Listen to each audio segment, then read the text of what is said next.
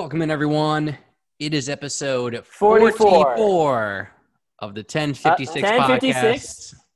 I'm going to ignore you, okay? Okay, Intro. It's episode 44 of the 1056 podcast, everyone. It's the Pistol Pete Maravich episode. Shout out to our boy Juan. He said, Hey, man, for 44, can you do Pistol Pete? And I said, Preposterous. They perfect. Let's do it. Honestly, dude, if Juan asked us to do anything, we would do it.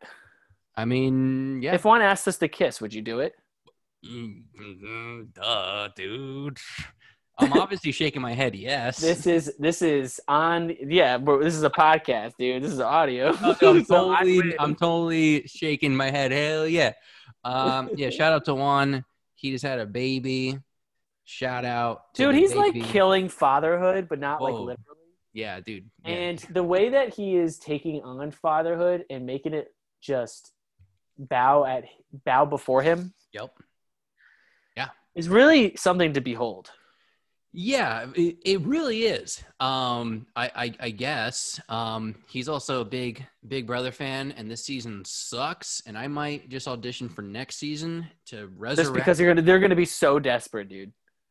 Wow, way to give me a fucking vote of confidence. The only wait. way you'll get on is if they're desperate, and That is not true. Desperate. I will. I would win Big Brother one hundred percent. oh, don't pretend like I wasn't behind the camera filming your first audition video. yeah, that sucked, dude. Okay, it was you, me, in this white room, one brown couch. You sat down, you introduced yourself, said you were over eighteen, and uh, I brought my friend in from the other room, hmm and um, we Mhm. saw what you had, and we filmed it, and we sent it to them.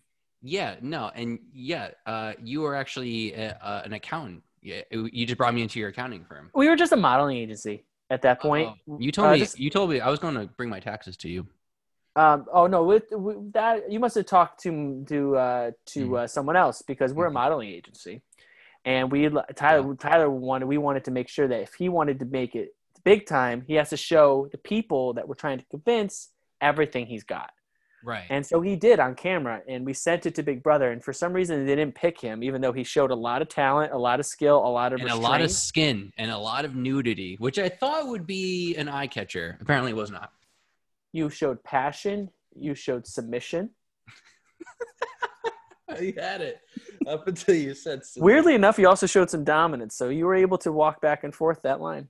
It's good to show that I am both a top and a bottom. I could play both sides of the equation. That's how you That's win. right. You And that's how you win Big Brother. when you attack from both. Yeah, that's we've been talking about Big Brother the whole time. Please, Yeah, Um, we- we- when you attack from both sides, you always come out on top. Do you see what I did there? Yeah, I guess so. I think you're frozen. Okay, cool. No, yeah, good, good, good. it must be frozen. He must be muted. yeah, no, no, no. You're either frozen or your brain it, it wasn't advanced enough, and it just took you an extra second. I get it, man. Listen, our humor here it's it's high tier, high level. It's family friendly. It's clean. Okay. Yo, fuck that shit. Yeah, fuck that.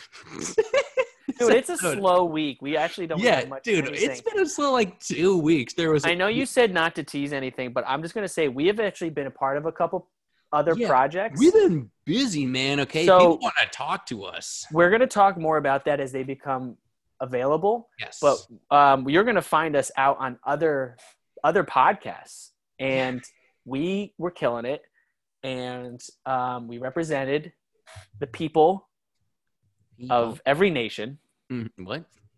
I of all the the- nations. I thought it was the U.S. nation. No, just all of the all of the nations of the U.S. Oh, okay. What do you think about resorting back to city states? Should we not get political? City states? Uh, yeah, so just like no more countries, just like city states. Oh yeah, hundred percent. like like like Athens. reunite Pangea is what I say. Let's bring everyone back together. I think I think separating Pangea was a, the biggest form of discrimination and segregation. Yeah, no, it, it was definitely Big Earth trying to separate um, the individuals from their hive-minded, um, you know, w- way of learning. Um, It's so, the oceans. It's the oceans. They push everything around Mm, it like it doesn't water. matter. Mm, true. Yeah, way to go. It's, it's because those lizard people at the center of the earth. That's really the reason why Pangea was disba- disbanded. Why is it lizard people that makes that conspiracy? Like I've heard that conspiracy before. I know, like I, I I, I don't know people, but like you, that's a com, relatively common one. Yeah. But it, why is it lizard people? I would actually like to ask somebody who genuinely believes this, like, what, why is it lizard people? Dude, I don't know. It's it's probably from the conspiracy subreddit where like Don't tempt me to go there, and I'll do ask. it. Oh, I've been on the conspiracy subreddit. You can you can get lost. I mean, there's that one thread of credibility that just sucks you back in, man. I am all for it. Just look up the Denver airport. People listening right now, look up about the Denver airport. It was a billion dollars over budget. It's technically the largest airport in the world because the underground tunnel system, dude. The tinfoil hat will just grow right out of your scalp. It's a good read slash watch. Uh, the Illuminati is real. Fuck, dude. I I'm gonna know. I'm gonna post on the conspiracy subreddit that it's not always stout season.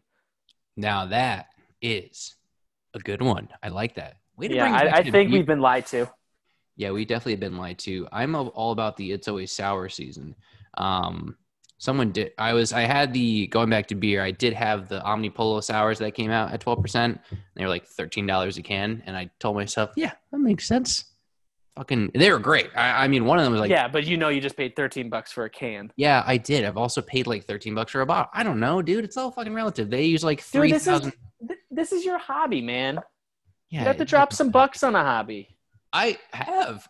so it's uh, you know, it is what it is, but uh, someone, you know, chirped in the DMs was like, "Hey man, they they said that fruit beer is the way to go." Essentially, I had a little conversation with them. So um, Tom M would not be happy about that. I will not reveal their names, but uh, yeah, where were we getting at? Oh yeah, the CT beer drinkers page. No, Uh, we weren't. We were saying how slow it is. There's I found no, I found one page. on one post, and I saved they're it. just posting their alcohol. Maybe we scared them away, and the only person posting memes is Tom M. Did we scare them away? Are we I don't want- influencers? No, I don't want to believe that. I'm still, I still want to keep. po- I think we forgot to post the last episode in in the Facebook group, which you said you would do, and then did did you? No, I never did. Good, good job, good job, good, I could still do that though. good. Uh, just just wait till this one because this is this is a great interview that we had. But I'm I'll, no, I could, I could, no, I'll, I'll- just do a little double dip. little double dip. That's they're gonna get suspicious, okay? And now they're Suspicious gonna of be like, what? They can't get suspicious. They're stupid. "Oh, way to go, dude! You just Look at me go. rattled. You kicked the hornet's nest, dude." Okay. Yeah. So I saw me. I saw one because transcend transcend beer crafters. That's a fucking mouthful of a name. That's Um, hard. they released their first IPA and they called it one. Okay, so immediately the memes were kind of flowing a little bit. Okay, someone posted was like, I told my wife like I'm only gonna have one. Okay. And they showed the picture, and the, oh, that's the name of the beer. I'm gonna have 12 ones. It's like Jesus, bring back the fog memes, man. Come on, I You want the fog those. memes. No, you don't. I do. Those at least like that was cool, okay? Because they got really annoying and really redundant and kept repeating to a point where I was like, give it to me. Give it to me. I want someone to post a picture of Rare Fog and say how great it was. Now the only times they're posting about the fogs is with the new variants that they're getting. They're like, Dude, they're just "Oh." all dad jokes that are puns off the names of beers, and that's not good meme. No, I got It's it. It's not I good got it. memeing. okay, you know what? I do have something from the CT Beer Drinks. It's not a meme. It's just the fact that as we're recording this, this is going to come out on Monday. Um, if you're listening to this right now, it's Monday, whatever. Uh, Heady Topper uh, and Focal Banger from Alchemist came to Connecticut finally, as well as Fiddlehead, um, which I've had Heady Topper and Fiddlehead. I keep wanting to call it Fiddlesticks. Um, but those are like three really good Vermont beers. They used to be like brewery only, and people used to lose their mind more so than they did about Rare Fog. This was like five, six years ago, seven, eight years ago, maybe, um, where like Heady Topper came out and people were like, "This is the best ever." It was rated really high on Beer Advocate. Like I think it's still one of the top five, six, seven, eight beers of all time. And then it came to Connecticut, and there was two like there was two audiences. One was like, "Oh, this is uh, three years too late," and then the other people were like, "Hey, I just found these new beers from Vermont. Has anyone ever heard of them?" And I was like, "Now we're back. We are back, baby. We're back, back in the, Back in the new groove. groove. It's Kiss. Just remember that." Um, Billy yeah, Joel. so there was a lot of that. There was a lot of people being like, "Hey, looks like I don't need to go to Vermont anymore because I found Heady Topper." Like it was it was that. And on the rare fog meme scale, which is the scale that I'm going to start creating right now, from zero to rare fog. I Rare say- fog being the pinnacle of Yes. dumbass memes. because that's what we've gotten. Okay, that That was such a low bar. That's where we started with this shit. Okay, it we're right in the middle. It's translucent fog, or it's rare translucent, if you will, right down the middle. Okay, not enough- no, opaque is you can't see through. Translucent means you can partially see through. I That's what I'm saying, through it. It's too foggy. rare fog you can't see shit okay um so there i wanted more people to be like oh wow bet you no one's ever heard of this before. Didn't really get a lot of that. I got like people being like wow this is like four years too late which they're not wrong okay? I'll say that. I I'm guess still gonna so. get it. I'm still gonna get it. I went to treehouse last weekend. I got like two cases of beer so if i didn't do that i probably would have gotten some. But fucking that's it man. Fucking alchemist now they're in connecticut. We're spoiled. We know an alchemist. we do know an alchemist, but he doesn't actually turn elements into gold anymore. He doesn't even play his bass. yeah, that is a extremely centered inside joke that March literally sixth. I am the more person you're talking about is not listen to this. You have just we've slowly reduced the circle of people who get our shit to zero. To just No, us. We're just gonna we're gonna send this episode out to our friends. They'll get a kick out of that. No. That little piece was for them. We're back. We're back with you, the listener. yeah, Listen, back. it's been a slow week, but we had a. I'm, I'm just gonna jump into it. We had it because I need. I we need to What, you don't want to talk about fucking fog memes? No, it's also I gotta go soon. I gotta, you know what? I might just message Abomination and just say, hey, man, listen, I need you to release a rare fog, the coconut milkshake version that everyone melted about. I need that to come back. I need it to be a random drop. I need it to drop on a Wednesday. All of a sudden, 12% is like, hey, guess what's back? Do something like that. People will lose it. The memes will rise to above the surface of the earth, and I'll feel better. Anyway, go on. Go ahead, Jeff. That was it. no, I can't transition to our beloved guest after No, I'm kidding. I'm kidding. All right. No, fine. you're right. That would be that would be pretty dope. They should drop some beer releases like that. Although that hasn't really worked out from some like music albums, right? Like surprise releases don't tend to work out. Yeah, just ask U2 every time they surprisingly drop an album on someone's uh, iPod. Yeah. Wow. Way to date yourself. Yeah, dude, I'm I'm cool. I'm up with it. Anyways, we had we we have a special guest today. We do, This was a, this was a very interesting one because this we were reached we were they reached reached out to us Mhm. and I'm gonna be honest I actually hadn't heard of this movie. We we got reached out by a director of a movie. I Yeah, know. no big deal. What an award-winning director. You had you had heard of this prior, but you hadn't seen Oh it. yeah, And the movie is The Craft, Rhode Island, yeah, by uh, director Dave Ricci. We're Ritchie, going. I think. Dave Ritchie. I said it right the I apologize, time. Dave. I got to listen back and see if I was right. Well, whatever Tyler says in the beginning of the interview, that's what it is. Yeah. And we had a lovely conversation. It was very fun, very informative, very insightful about craft beer in Rhode Island as it compares to the rest of the country, as it compares to Connecticut. Uh, the movie is a good watch. Go ahead and check it out. Yes. Um, is it is pretty short. It's pretty concise, and I would say if you are a fan of some craft beer culture and history, then this is a movie that would be really good for you. And we talked about maybe bringing that kind of production hmm to Connecticut, Oh, we absolutely dropped. and the- we're really pushing for us to be heavily a part of this. Listen. So I- listen to that. If you want that, re- let's reach out to people. Let's make some moves, folks. The louder, the better. Yeah. But right now, we have an interview with Dave Ritchie you were you were so nervous to say that. of the Craft Rhode Island movie. yeah, You can find it. You can find it on Amazon. You can find it on Uh, uh, the way I found it was through Xfinity on demand. You can find it there. Um, I think beginning next month, I, uh, in November, I think it's going to be available in more places. Could totally be wrong, but um, Totally could be wrong, but it was a great time and a great interview, and we'll, pr- we'll definitely be in touch with him because that was that was just so it, fun. it was great. So yeah, we absolutely wanted to come to Connecticut. We told him that like I hundred times. So um, you heard it here first. If you want him to come to Connecticut, I think DM them. I believe their Instagram is at the Craft Rhode Island.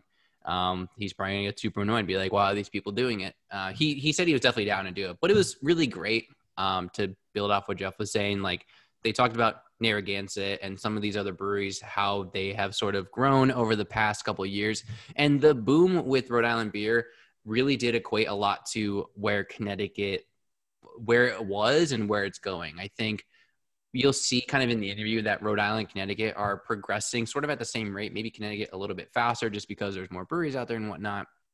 So it was really interesting to see. It was a great film. I think the guy from what was that guy at that brewer's name? I forget because this interview was from like a month. Who cares? The Patriots don't matter.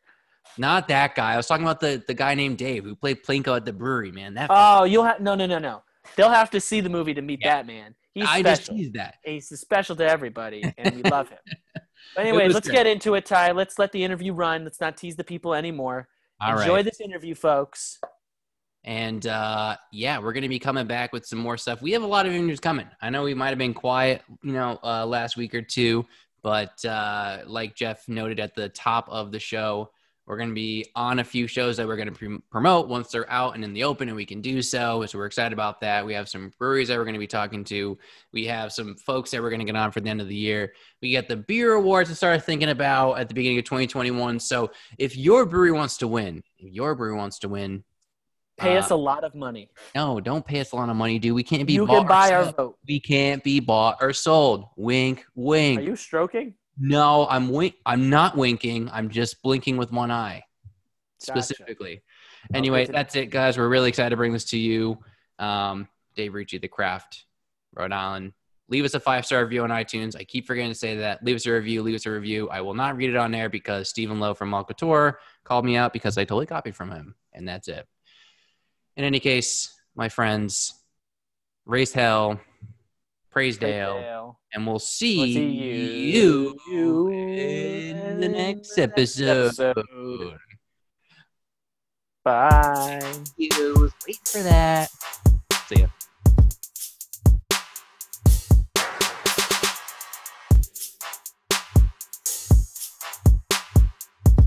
And we're back.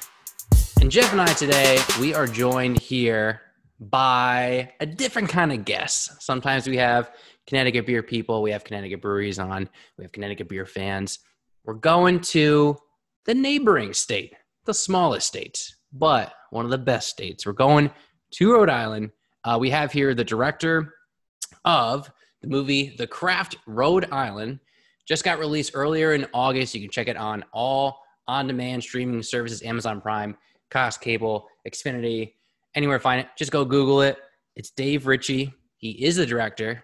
Jeff and I are so excited to have him on. Dave, thank you so much for coming on. How are you doing today? I'm doing really great, guys. Thanks for having me, and uh, yes. you know, I look forward to to uh, chatting with some some craft beer fans in Connecticut. So uh, it's uh, it's been pretty fun, and, and I can't wait to get going on this. Mm. I'm excited. Thanks yeah. for coming. Uh, yeah. So, uh, first question: How how was that intro uh, on a scale of uh, I guess one to five stars? One. Go ahead, yeah, Dave. Jeff, those for Dave. Well, yeah, you know, rating. Uh, I I have to get you guys on my good side, so I say that that's probably a six out of good. five, provided that five is the best. So I mean, you just really nailed it. You pronounced my name correctly you pronounced the, the movie correctly. You didn't cite the witch movie from 1996. so, check that, all the boxes. So I'm gonna I'm gonna I'm gonna scratch off all of my hard questions now and just make sure I only ask the fluff ones. So that's yep. um, that that's good there. So, but no, in all seriousness, um, I know that you had reached out to us. Uh, I think right around the time that the movie got released, like publicly, and mm-hmm. I know when Jeff and I had this like initial conversation, we were like, "Oh, this is very interesting." And I know one of the things that we're trying to do because we've been doing this podcast for like a year and like more than a year and a half now is like always try to like find something different while still remaining like tethered to a core idea, which is beer. Right. Um, so when this came in, I was like, oh wow, I didn't even, we didn't even realize like there was something local that was like documentary based. Yeah. And I was like, oh yeah, sure. So um, we were able to watch the movie, Jeff and I. Like we had, we took notes. We did crazy, like you know, yeah, because we're gonna forget about it. Well, you also like you know talked about like a lot of breweries, so I was like, I need to keep my like story straight here when I bring it up. So it's okay. I left my notes upstairs, and I'm not gonna go get them. No, you have to go right at the top Read, of the head. Freewheeling it. so tell us a little bit and th- this is a softball question number one. You probably sure. get this all the time. Tell us how you came up with the idea for the movie. Yeah, that's um, you know, God I, damn it! I, I, always start off with the same with the same answer too. So I own. Um, so first of all, I'm a high school social studies teacher. I teach world history and American government, and so I have a political background. Um, I own a company uh, aside from teaching, uh, a media marketing company in Providence called Eleven Design, which I own with. Uh, I have an older brother, a younger sister, and then uh, my sister's uh, fiance. So uh, my essentially my brother-in-law. So we we um, the company really started sort of getting involved in in political campaigns and things like that, just because that's where my network was. And we ended up, my brother and I got a drone back in like 2016, and we started shooting some drone footage. And um, that was kind of when you know people didn't really have drones. Uh, we put together a reel that um, that we ended up uh, putting on Facebook, and it went like mini viral. It got like 77,000 views within you know two weeks, wow. over a thousand shares. And um, I had a contact at Rhode Island PBS, and they were at the point where they were about to like sell their signal for millions upon millions of dollars, and they were looking to to do new new content. And so we thought that the opportunity was great, and and that was kind of going to be our end. And um, the production manager, the content manager at the time asked if I had any ideas. Now, at that time, that was like early 2017. I didn't really know a lot about the craft beer scene across the country. All I knew is that it existed, and I liked, you know, some at that time I was drinking some of the more macro craft brews, if that makes sense, like Sierra Nevada and Sam Adams and things like that. Yeah. And um, but I wanted to learn more, and I hadn't really heard that that was being done yet. So uh, he's like, "That's great. Put together a pilot." So um, again, you know, kind of networking with people. I was actually friendly with Nick Garrison, who owns Foolproof Brewing Company in Pawtucket, Rhode Island, and uh, and I reached out to him and, and sort of gave him the idea of what we were thinking about doing, and said, you know, can we come in and interview you?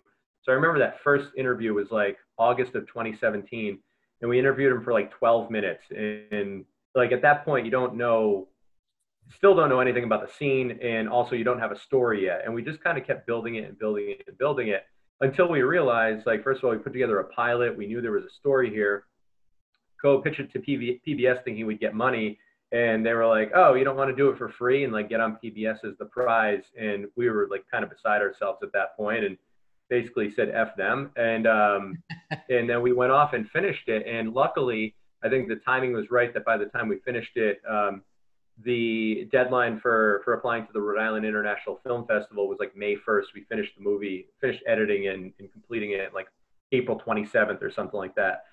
Um, so we said, why don't we we apply? Uh, we ended up getting in, which is huge because it's an Oscar qualifying film festival. If you win the major grand prize um, in in in that festival, which was not the grand prize that we won, but still.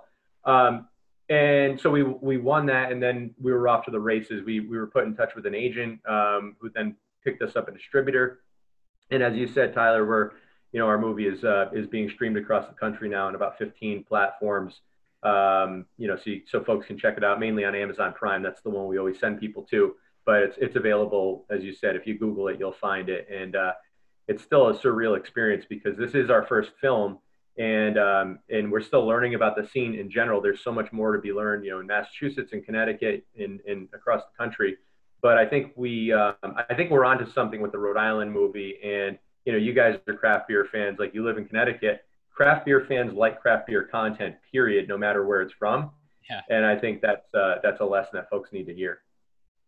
Oh, that, that, that was beautiful. Now that was my only fluffer question I had to ask you. Okay, I had to get that out of the way. Okay, hit me with the hard ones now. Everyone, your least favorite brewery? Go. Just kidding. Don't answer.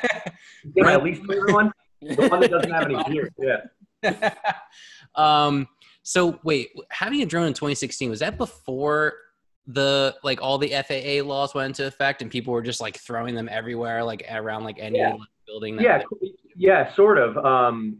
yes. Uh. So so it's interesting because now they have all of the laws and it's interesting because the loophole as far as I understand it, is that if you don't do it commercially, you don't need to get certified.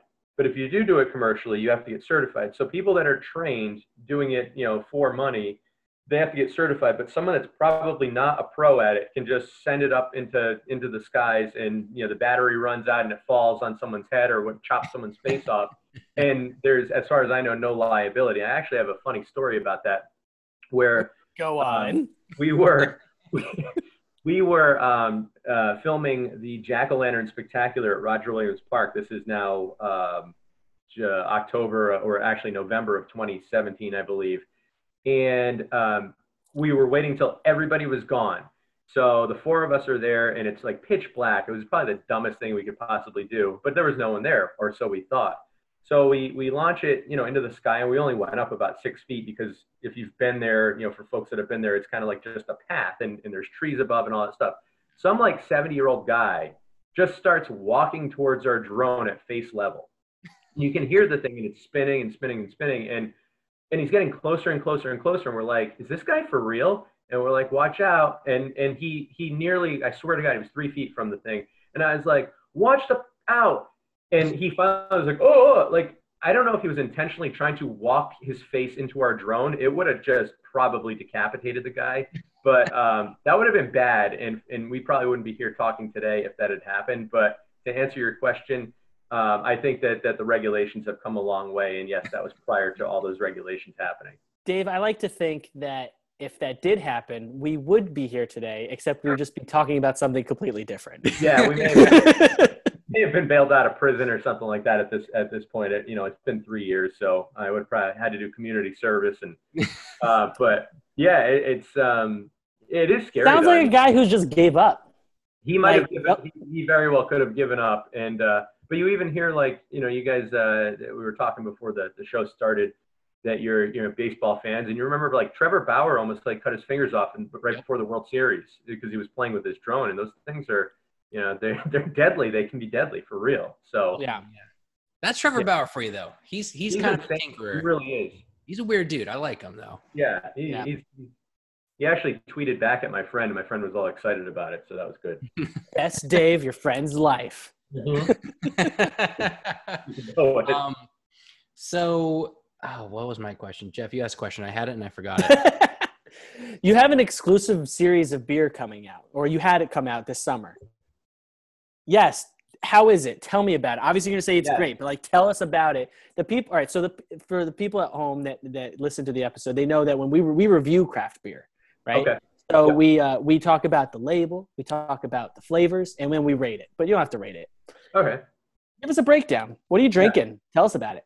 Yeah, so this, uh, I'm glad you asked that that question, Jeff. And uh, yeah, so the movie, obviously, the Craft Rhode Island. Um, and as I said, we're a marketing company, and so we were thinking of ways in which we could get people's attention on this movie. And we've become great friends with with the Rhode Island breweries, even the ones that aren't in the film, you know, because we only have about nine or ten of the breweries out of the 28 or 30 that are in the uh, in the state. And you know, we couldn't obviously get everybody. There were breweries that we wanted to get in that just didn't work out, and then we had some like Providence Brewing Company and Linesider, by the way. Who mm-hmm. didn't exist when we started filming, and just like by happenstance, um, I just wanted to use that word. Uh, they're in the movie, so um, Nailed so, it. uh, yeah, we we approached. Um, so there's a lot of changes going going around in the in the Rhode Island craft beer scene as well, and so not every brewery that's in the movie is doing a beer for us, but uh, there were four of them that ended up doing one, and all we asked was that they called it the Craft Rhode Island, um, and uh, and then it was kind of up to them to decide what style they wanted. You know, they had some parameters for for label design and things like that. So I don't know if you guys can tell from the can, but um, they all have like a cinematic thing. So there's like a, a, like a silver screen sort of thing behind it um, on this one, and then like um, uh, like Buttonwoods did one that's like a, a movie poster sort of thing, and and so on. Um, but this one is uh, a raw double IPA. Um, this is actually uh, Linesider, which is co-owned by Dan Koppen, formerly of the New England Patriots, two-time Super Bowl champ. So you, you guys saw the movie, see that his Super Bowl rings are in there and all that. Oh and, yeah. We yeah. I just fast forward a little bit there, but yeah, yeah, yeah, yeah, yeah. well, you, did you say you're a Giants fan? So I, I, I shouldn't talk too much about uh, you know Super Bowl. And my fanhood came from one amazing Super Bowl. Yeah, I don't want to hear that one. I was going to say you're talking about the Ravens one, but actually the Giants lost that one to Trent Dilfer. So um, I, I, think you're talking about either the Wes Welker drop or the Tyree catch. But uh, anyway, the catch. Yeah. so. Um, Yeah. So anyway, this is a raw double IPA, um, and it's uh, it's great. So you know, people have been asking me about you know what styles am I into right now, and you guys know you're from New England. Like there's a ton of New England style IPAs out there. Oh yeah. Mm-hmm. And they're like 9,000 calories a piece. And I continue to drink them and they're eight and a half percent or 8%. And I continue to drink them. Um, so, you know, I really otherwise am starting to go towards, you know, some of the loggers and things like that, some Pilsners. But when a beer is made for your movie, you just have to continue to drink it and drink it. Um, yes, absolutely. It, yeah, and and so so Jeremy Ruff, the owner of Linesider, um, this was the first time he did a raw uh, a raw IPA. Uh, like I said, it's a double, and I think he hit it out of the park. I mean, um, you know, he wasn't sure how it was going to come out, but I think you know from from can design to you know flavor profile, you know, it hits all the right notes, and it's just killer. Unfortunately, these beers, all the branded ones, are only available at the breweries that made them. So Linesider, Foolproof, Providence Brewing Company, and Buttonwoods um, so I know you guys were asking me about where to get, you know, Rhode Island craft beer, especially these. And unfortunately, I'd have to ship them to you uh, or drive them down to you. But uh, but yeah, so fo- if folks are in Rhode Island, they can pick these up at the brewery, and they're they're awesome. Honestly, we like because we, we're trying to at least like in, at some time frame review every brewery in Connecticut, and there's a lot in like that New yeah, London yeah. area. So it's there. So like we right. there's a there's another excuse for us to get out towards like Eastern Connecticut, which is like three hours away. It feels like so. Yeah, yeah. So where are you guys specifically? Because I, my wife and I actually just moved from Providence to West Kingston, which is like it's pretty close to the Connecticut border. You know, like Foxwoods is only probably 25 minutes from us now. Oh. Um, so yeah, and I actually haven't done any any beer touring in in Connecticut yet, but I, you know, after COVID, I, I really want to you know check out some of that scene as well. We're yeah. on the opposite side of the state. Yeah. yeah. oh yeah. So I'm out of like a town called Shelton. That's where I live now. I live in a town of Shelton. We used to grow up next to each other, basically in Trumbull. So it's which is where I am right now. I'm in Shelton, okay. so, which is a suburb of Bridgeport. Yeah. So my my girlfriend in uh, high school and in some of college went to Fairfield, so I made that trip quite a bit uh, yep. down to down that way. Yeah. Yeah. So it it they're two really small states, but like there is a lot in between. So with Connecticut, like I know one in New London that like always I see is called Tox TOX, and they yep. are oh, yeah. very small. Um, and I feel like they, at least like from a, I guess a recency bias standpoint, I always see them, so they're always the one I think about. But mm-hmm. it's weird with Connecticut because there's like 112 now breweries that are open. Yeah. And I would say two thirds of those have come within the past three to four years. Yeah. And you'll get some that are in these no like these very very small towns in Connecticut, like a couple thousand people, and it's like, oh yeah, there's one of these breweries. It's like, oh, we got to get out there, and it's like two hours with no right. direct route. It's like great. Yeah. so there's a bunch on like the uh, Connecticut Rhode Island border, which is like more of a hike for us, but it's more of a reason to get over to you guys. So yeah, yeah, if you, yeah, if you make that trip, I actually heard of Tox. Just actually, um, uh, Linesider's can designer uh, posted something on Facebook, I think it was, that he was heading over to Tox, and I haven't been there myself, but um, it's funny to hear you guys say it. But yeah, if you ever do make the trek to you know the the southeastern portion and mm-hmm. you're you know you're in that area. I mean, you're talking about in Westerly, there's Grey Sail, and then you head up towards oh, yeah. my way. And again, I we moved into kind of a rural area of the state compared to where we lived, which was Providence. But I have Tilted Barn within five miles. I have Shaidzon within a mile and a half of my house. I have Whalers within five miles of my house, and Linesiders like six or seven miles. And so if you and then and then Grey Sail's probably 15 miles maybe.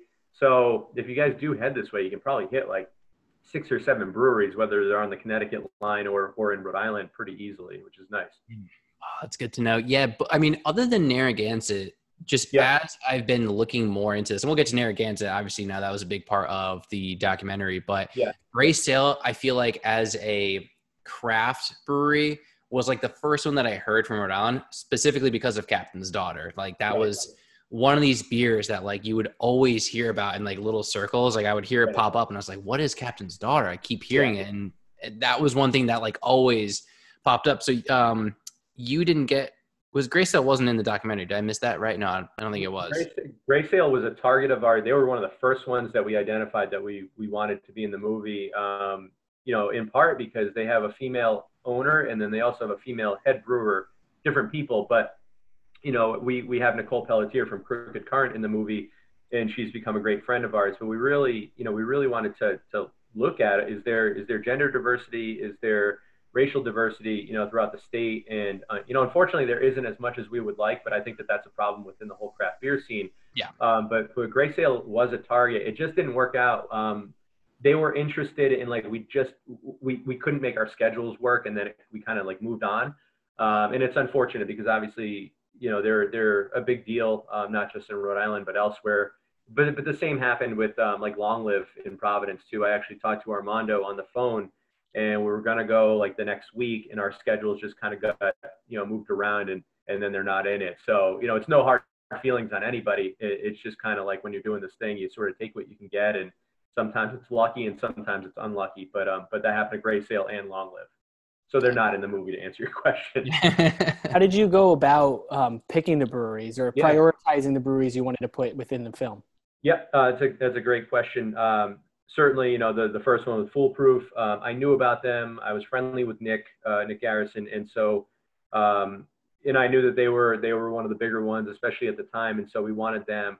We had heard that Tilted Barn was legendary. Again, I knew nothing about them at the time, but I knew I had to have them. I knew I had to have Narragansett, you know, for, for obvious reasons, as yeah. we'll, I'm sure we'll talk about. Um, and then it, it was sort of like a combination of trying to piece the story together. So like we have revival because Sean Larkin is like one of the the craft beer godfathers, um, and so his storytelling was just really important uh, for the overall movie. Um, and I like his beer a lot. You know, some people will say, "Oh, revivals, whatever," but I actually really like his beer, um, and so I'm thrilled that they were in it. And um, yeah, so it was kind of like a combination of we wanted, you know, some of the older ones that have been there to tell the story. We wanted obviously Narragansett because they're, they're, you know they're one of the most important craft beer companies in the country uh, with 130 years now.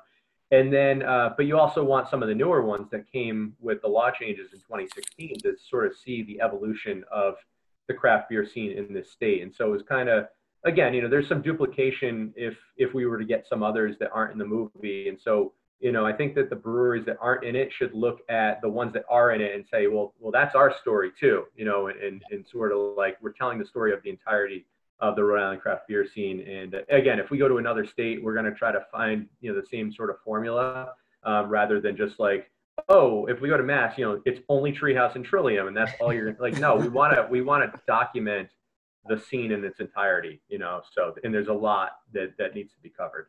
Yeah, there there definitely is. In, in Connecticut, you know, not to be like homers, if you will, um, but no, to be homers. Sorry, okay. to be homers. If I have to take off my uh my press tour hat and I put on my homer hat, yeah, no, yeah. Connecticut, Connecticut has like a, a pretty big, like I said, a pretty big boom, and there's just like a lot going on there. And I think with any industry, competition like can only benefit the consumer, and in this case, like right. the physical beer consumer. And I feel like we're definitely seeing that where two three years ago i think the quality of the beer and the styles of beer are getting better and like a little bit more like out there and unique i think people are starting to like get into that more. Right. Was, was that something that you saw in doing your research with rhode island? Like is there was there like this boom kind of forming and you're seeing these kind of like breweries using like coolships or like old school styles of brewing that maybe the average drinker would not be so keen to but are slowly like getting used to? Yeah, I think that's exactly what's happening. Um, probably across the country, although you know I'm not too familiar with the other scenes yet. But yeah, I think I think it's a natural progression where you know probably back in like 2011, 2012, that seems to be the time in which like this thing really started taking off, not just in Rhode Island but elsewhere. And it's like, yeah. all right, uh, like people are drinking craft beer now. The laws are allowing for this to be a thing all over the place, and um, you know, the ones that got in it early on, you know, for that 2012 to 2015 period were just killing it no matter what they made. And yeah. then like 2014 probably happens and, um, you know, more of the New England styles are starting to come out. And then that had like a three or four year, and I would probably argue still a huge, a huge boon, but, but you have to differentiate yourself somehow, especially now in these times. And so, you know, speaking to the, the Rhode Island breweries, you know, now they're starting to, to create some some lagers. You know that that was really not something that people did for a period of time. At least a few years ago, uh, everyone was doing kind of ale type stuff. Now you have sours that are you know everyone's doing sours now, and and so I think there is definitely an evolution. Um, but I think people because of the micro nature of it, you know, even more so now that it's sort of evolved into almost like it's your your go-to almost bar sort of thing, like the local tap rooms. That people are doing smaller batches and they're getting even more creative now. And who knows, maybe that will help generate an entirely new style that that has the same effect that the New England style IPA or something like that has. Uh, but yeah, I, I'm totally seeing that and and I, lo- I love that. I mean, I have a, I have some some styles that I prefer over others, but um, you know, like Crooked Current, for example, um, you saw in the movie, like they have a habanero, uh, chocolate habanero stout, and oh. I like spicy stuff. I know I know Berkshire uh, in Massachusetts has like a, a, pineapple jalapeno IPA, which I've had and I like. But um, but Crooked Current just had like a ghost pepper one that they grew um, at their own in their own backyard and, and added it to like a mango IPA, and it's like I think people are starting to get really, really creative. Um, and, and it's a draw, you know, I think people want to try that, that, that weird stuff. Um, and maybe one of it, one of the, the beers or one of the styles will be a home run. So, so that actually puts me into my next question is we talked about how, how brewers got into this. Yeah.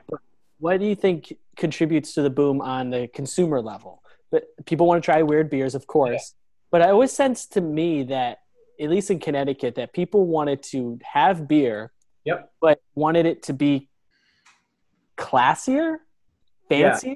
Yeah. Have, have, have some kind of sophistication to it that isn't uh, a 12 pack or a 36 pack of, yeah. of Bud Light or whatever uh, gotten at their liquor store. So, what do you think contributes to that? Good yeah, question. I think that's I think that's that's exactly right. You know, and I'm not a wine drinker at all, but uh, I've heard people talk about you know the, the, the wine tourism, you know, in Napa Valley and wherever people go, and yeah, you see them, you know, spinning whatever, shaking the glasses and smelling it. It's like, what the f are you? And doing? spitting it out into a bucket. What the? Don't be a bitch. That's the part, man.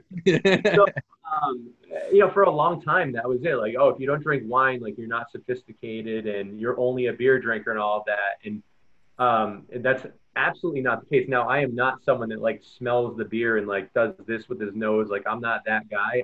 Um, um I like, I, I like there are some people that do that, and I, you know, God bless, but that's not me.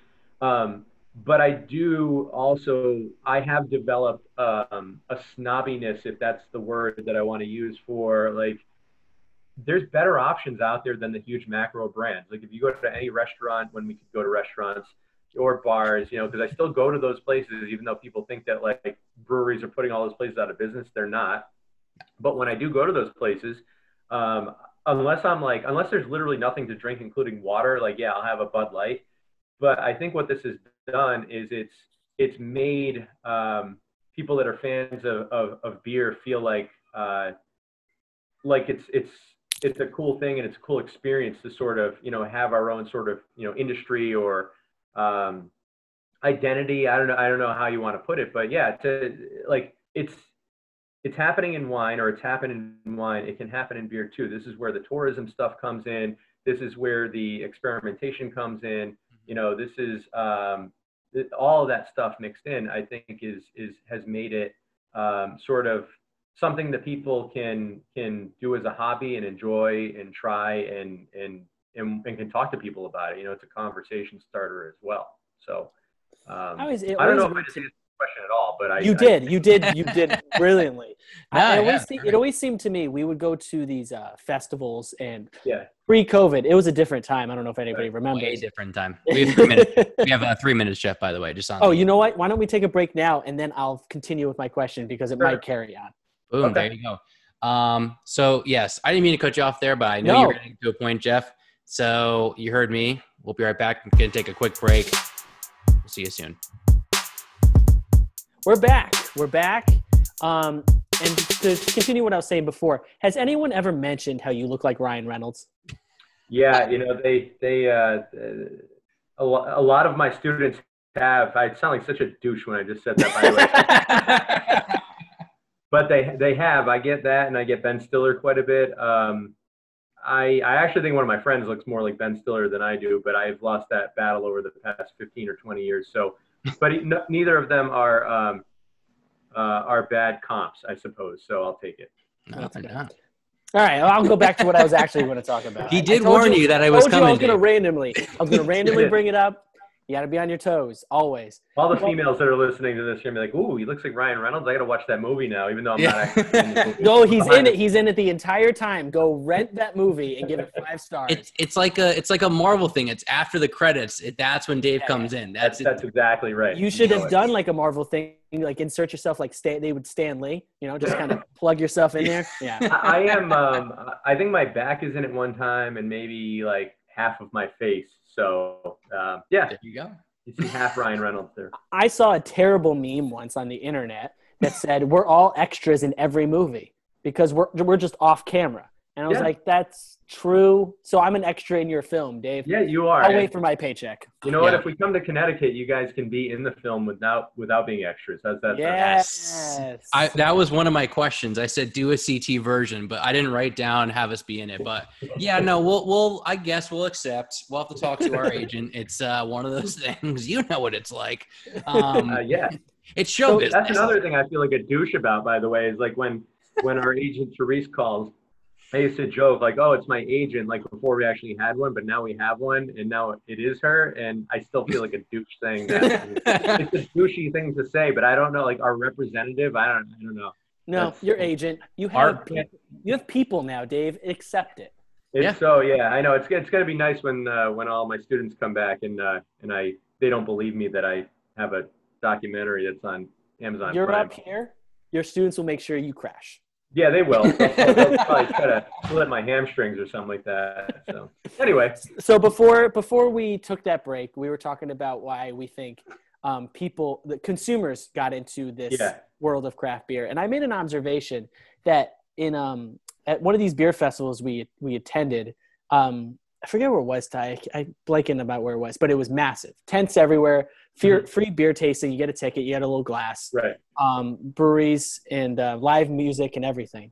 I'm not gonna lie, you're being very non-descriptive. You described every beer festival. I know, but I'm thinking of one very specifically. I know so it's I not just like the ones I've been to.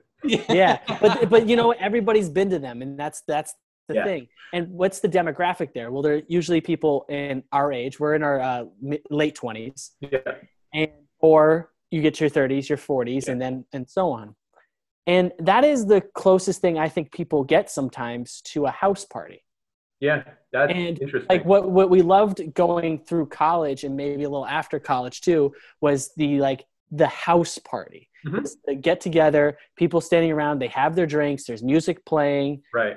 super social usually it could be a, a, a few people or a bunch of people but i think that could be associated with like being too young and you want to do something more age appropriate feeling Yeah. so that's what you- these feel like Yeah, actually, I, I hadn't considered that at all, but I think that's a tremendous analogy. Um, in that, again, you know, I I liked craft beer for for my you know I even when I was finishing up playing at URI, I'd go to like um, you know I'd go to to like TGI Fridays with my parents after my my hockey games when I was playing at URI, and I remember drinking Sam Boston Lager, you know, and having one or two, and that again that was like 2003 or four, um, and then as I said off camera, you know, I was drinking in like the, the early 2010s, like Sierra Nevada, which I still like a lot, by the way, and Harpoon at some of those. Um, but now, you know, I'm, I'm a little bit older than you guys, but I, I think that's right in that, you know, I have, I have two kids and when you are a parent, you don't really get out that much the way you once did. And we have friends that are, in the same boat as us, but everyone loves, again, I'm not a wine drinker, I'm a beer drinker, but the, the beer tourism experience is very similar to, you know, just doing something uh, when you're a little bit older in life. And I hadn't considered it being sort of like your house party when you were in college or maybe just slightly post college, because it would be really weird if I went to a house party right now yeah. See now it's weird. Exactly. But I, I do I do think that the the beer festivals and even just the hang because you're just getting to like chill out. And you're right what usually they have music. Um, you know it's a every space is different so it's it's a unique experience you know going to each brewery whether it's a farm brewery or, or a warehouse brewery whatever it is. And maybe that is what it is May you know the, the demographic that is really attracted to this is I would go even a bit further and say, you know, it's it's guys your age in your 20s. I'm in my 30s, but like I'm starting to notice that people even into like their 50s are really into this and they want to try all the breweries and they want to try all the experiences and they they book trips around this stuff. Yeah. And Oh, Is that yeah. a midlife crisis thing? Is this instead Um, instead of a motorcycle? it, it very well could be a midlife. Yeah. So, uh, well, not until you actually, uh, you know, own or build a brewery out of this. I suppose it's Yeah. so. You know, maybe these people are are trialing that out. Maybe they ride around on their motorcycle to all the breweries. Two, yes, they might. uh, They actually probably do that, and then they'll they'll drink one or two, and then God forbid what happens. God, and then they they call an Uber. They That's called. right. They call the Uber. Actually, the guy uh, Craig in our movie. That's what he said. He called the Uber and and uh, went to Tilted Barn. But um, yeah, I, I think you know when when we're thinking about whether it's a sequel or just like learning more about the scene, um, it really is sort of that. It's it's it's like booking a trip. Like you you know you you look at okay where do we want to go and and i actually frank in our in our movie one of the the fans in there he's like we went on our honeymoon to grenada and the first thing i had to do was go to a local brewery it's become part of like what people do you Oh, know yeah. and whether whether you're casual or whether you're hardcore and i think that's what our movie tried to address it's like it's something that's fun to do and the thing that we're trying to get people to realize is that most people don't know this is like a thing yet Right? right? I mean, we're in it because we're in it. I wasn't in it. Now I'm in it. My mom, who you know, she drank the harpoons and stuff like that. Now she wants proclamation all the time. She's 67, um, and she's like, Dave, can you get me some proclamation? Or I was like, Mom, you know, you can like go to the brewery yourself and get it, right? Like you live five minutes from there.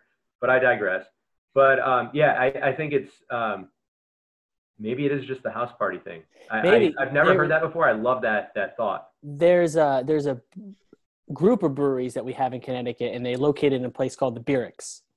Oh yeah. And we've reviewed and uh, rewarded some of the breweries that come out of this place. One of them being Armada, Hoax. Oh, I like Armada. Armada's fantastic. They Yeah. come out of they come out of this Beerix thing, and we reviewed that reviewed them on our on our show, and we went in to go see the brewery, and you go in and the and the inside when you first walk in looks like a basement. yeah. And I meant that in the and and we said it on the show. I mean that in the Very best way possible. Yeah. And it had that exact feel of like walking into someone's house, someone's basement, and have all your friends are there, and they all have drinks in their hand, and they all welcome you to this to a party. Mhm. And I think people are attracted to that. I think people want to do something outside of what their typical nine to five is. Right. Um, and I that's what I found interesting about your film is that there was so many parallels. I know we're neighboring states, and we got there's that we're very close in in culture Mhm. in, in our in this little corner of our country. right. But um, there's a lot of parallels between the stories that the brewers were saying and some of the things that you had people who were like uh, like consumers were saying Yeah. about the scene that we see here in Connecticut that we've been hearing on our show. Yeah, I think that's exactly right. And you know, the basement thing, that's actually what Revival once was before they moved upstairs and now they're moving again. But my brother-in-law came with me. I took him for his birthday. He's he's younger than me. He's actually probably around your your age. And um, he's like, This reminds me of my basement. And I'm like, that's again said in a good way, right? Like this Yeah. is this is really cool and like this is, you know, it brings you back to the days of just just having fewer problems and just wanting to hang out and all that stuff. Now it really sounds like midlife crisis, but but it, it, it is cool and um, you know i always enjoy like exploring you know i like driving around and like you know going down play eh, roads that i that i haven't been down and just sort of you know and so maybe i'm naturally inclined to to to be part of the scene but i think that when people even if they're not eh, even if they don't have that personality they they kind of enjoy it right? They don't even have to like be the biggest beer fan and they don't have to drink the eight or nine or 12 percent that, that are there. Like they could get you know and you were asking the question earlier about the evolution like now they're having some lighter options because they realize that people that aren't as inclined to be you know get their faces smashed off like still want to like see what the scene is all about Yeah. and and So over the uh, IPA, which is you find in a lot of places, but a lot of people are over the IPA. Yeah, that's exactly right. And now you have some, you know, lighter sours and uh, lagers, as we said earlier, and things like that. But um, yeah, in Rhode Island, and so I think another thing about Rhode Island and Massachusetts that probably makes them you know, kindred spirits is the fact that our both of our states' laws are completely bullshit, right? I mean, you guys are a little bit better in terms of what you're allowed, people are allowed off-site versus Yeah. Rhode Island, you know, but but we're number five and number six in New England as far as what people can can consume off-site and trade with you know their friends and all of that stuff. And Mhm. so I think maybe there's a lot of commonalities between our two states. Where do yeah. you think that comes from? Where do you think the resistance is? Uh, so in Rhode Island, it's um, I think it's a combination of I said this somewhere else that uh, I think that we haven't self audited in a while, and so some of the laws are literally just prohibition era laws because they haven't been looked at. And I also think that the other part of it is we have an extremely powerful consolidated distribution lobby in the state, and I say that with all love in my heart because my uncle is the brands manager for McLaughlin Moran, which is one of the larger. I actually think they just got involved in a merger, um, and he and I have talked about this. And um, so I think that the the fact that they're so powerful, the politicians rely on them for advice, and the Brewers Guild just isn't as powerful to kind of get their voices to be heard. Uh, mm-hmm. and you know that I'm not calling anyone corrupt, by the way, in Rhode Island. That's not what I'm no. saying here. But I think that there's there's um, there's a culture here where it's it's not as easy to do what's best. It's easy to do what you know. I can't speak for Connecticut, but I do know that there is some some of that in Connecticut as well. Sure. I know the Brewers Guild in Connecticut has worked as hard as the Rhode Island one has, and and you guys have just recently have been able to get what three cases off site as opposed to the one in Rhode Island.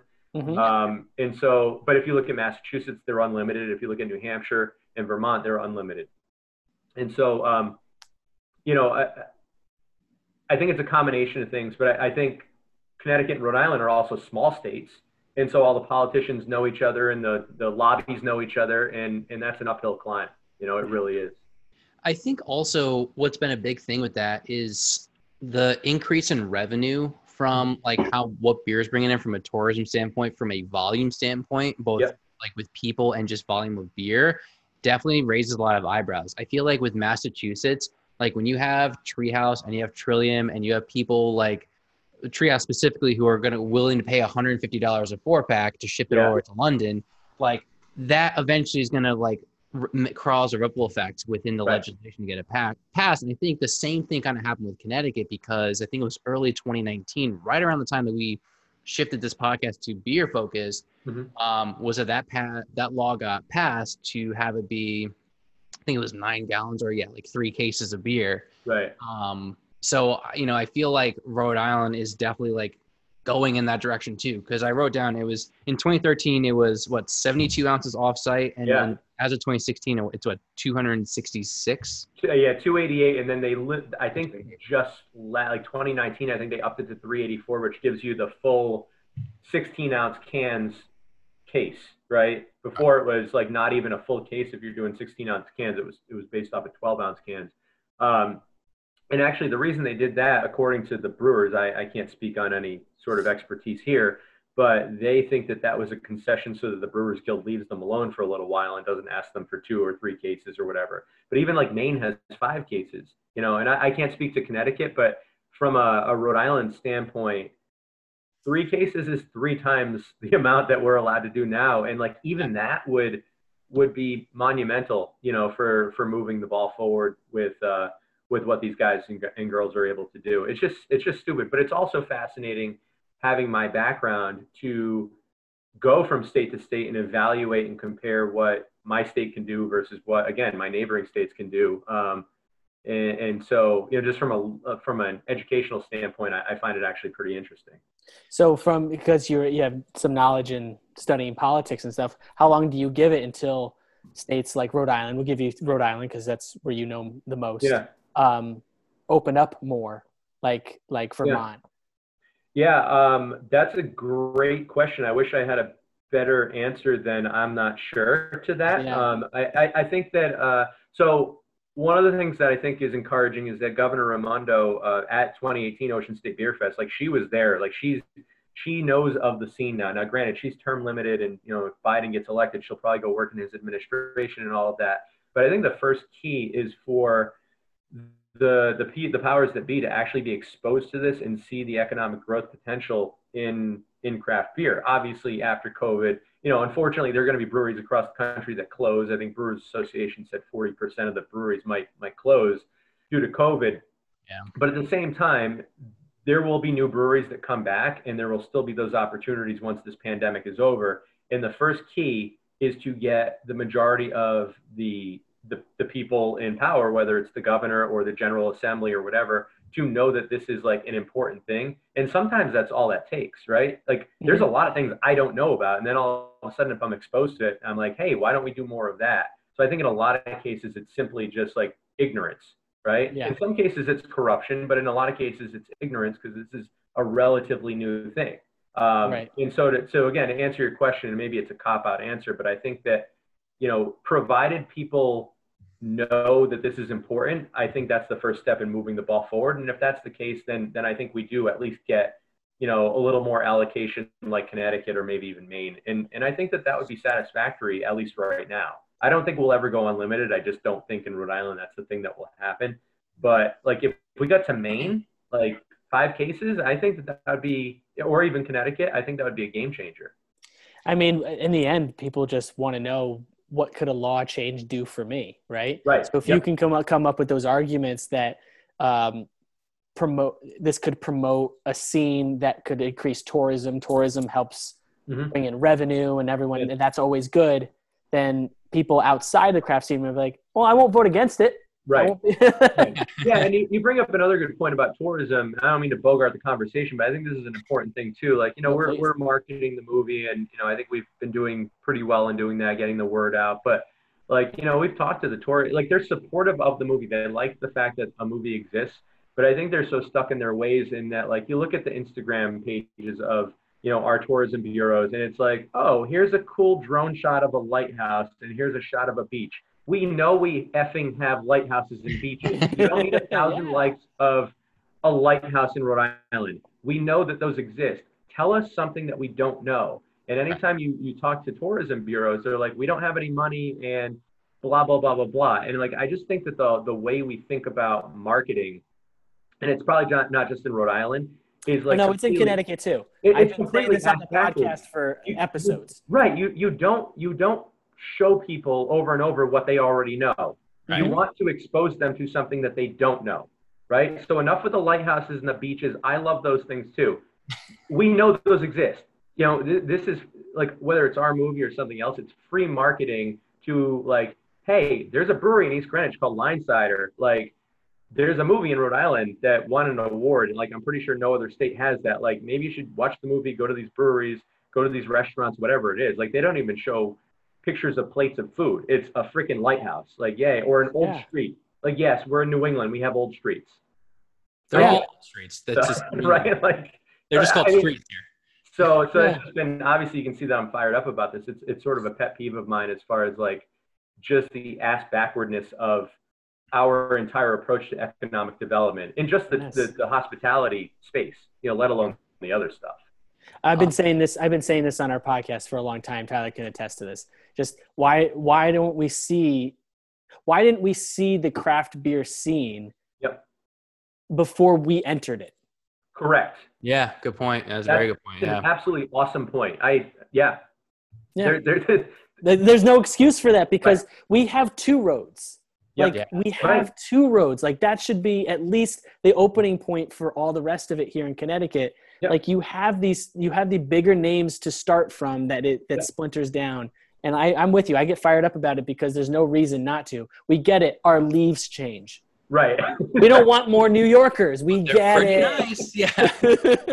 We hate New Yorkers, and depending on where you are, we hate the Patriots and the Red yeah, Sox. that's that's that's that's uh, that's understandable. Yeah, I mean, I, it's not like I have a Super Bowl ring. I root for them, but they didn't send me a Super Bowl ring, so whatever. But but yeah, I mean, that's another great point, right? You're like, oh, look at this pretty picture of like a yellow leaf. Like, Yeah. yep, that's great. Like, what does that get you? And it, it's again, I don't know if it's their policy or what it is. And I like all the tourism people, like they're friends of mine and all that stuff. And but it's always like, I don't have any money to help you. First of all, we're not asking for money. We're just asking for exposure, right? Um, but also, people look at like in tourism, like, oh, it's a cost. It's not a cost, it's an investment. Your goal is to get people to come to your state and spend money. If that Yes. costs you $50,000 to generate $100,000, that's an investment. That's worth Right. it. And like people don't see it that way, and I don't know why they don't see it that way.